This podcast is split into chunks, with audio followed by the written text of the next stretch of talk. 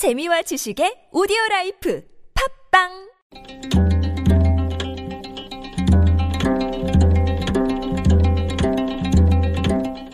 한문학자 장유승의 길에서 만난 고전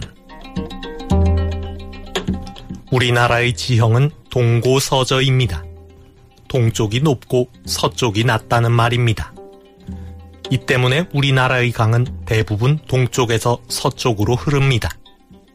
물은 높은 곳에서 낮은 곳으로 흐르기 때문입니다. 우리와 반대로 중국의 지형은 서쪽이 높고 동쪽이 낮은 서고 동저입니다. 이 때문에 중국의 강은 대부분 서쪽에서 동쪽으로 흐릅니다.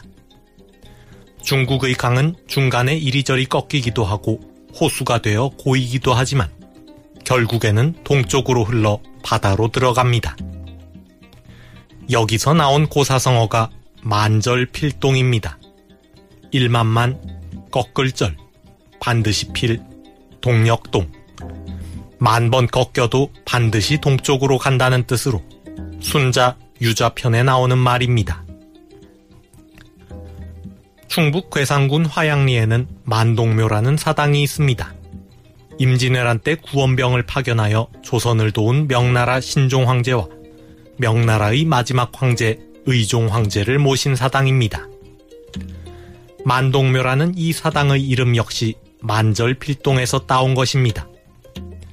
만 번 꺾여도 반드시 동쪽으로 흘러가는 강물처럼 어떠한 일이 있더라도 변함없이 명나라에 대한 의리를 지키겠다는 뜻입니다. 이제 와서 돌아보면 시대착오적인 관념이었지만 어떠한 난관을 만나더라도 변함없이 목적지를 향해 나아간다는 만절필동의 의미는 여전히 유효합니다. 집단 탈당한 여당 의원들이 개혁보수신당의 창당을 공식 선언했습니다. 새로 선출된 원내대표는 만절필동이라는 말로 보수의 쇄신을 바라는 민심에 순응하겠다는 점을 강조했습니다. 부디 권력을 향한 만절필동이 아닌 국민을 향한 만절필동이기를 바랄 뿐입니다.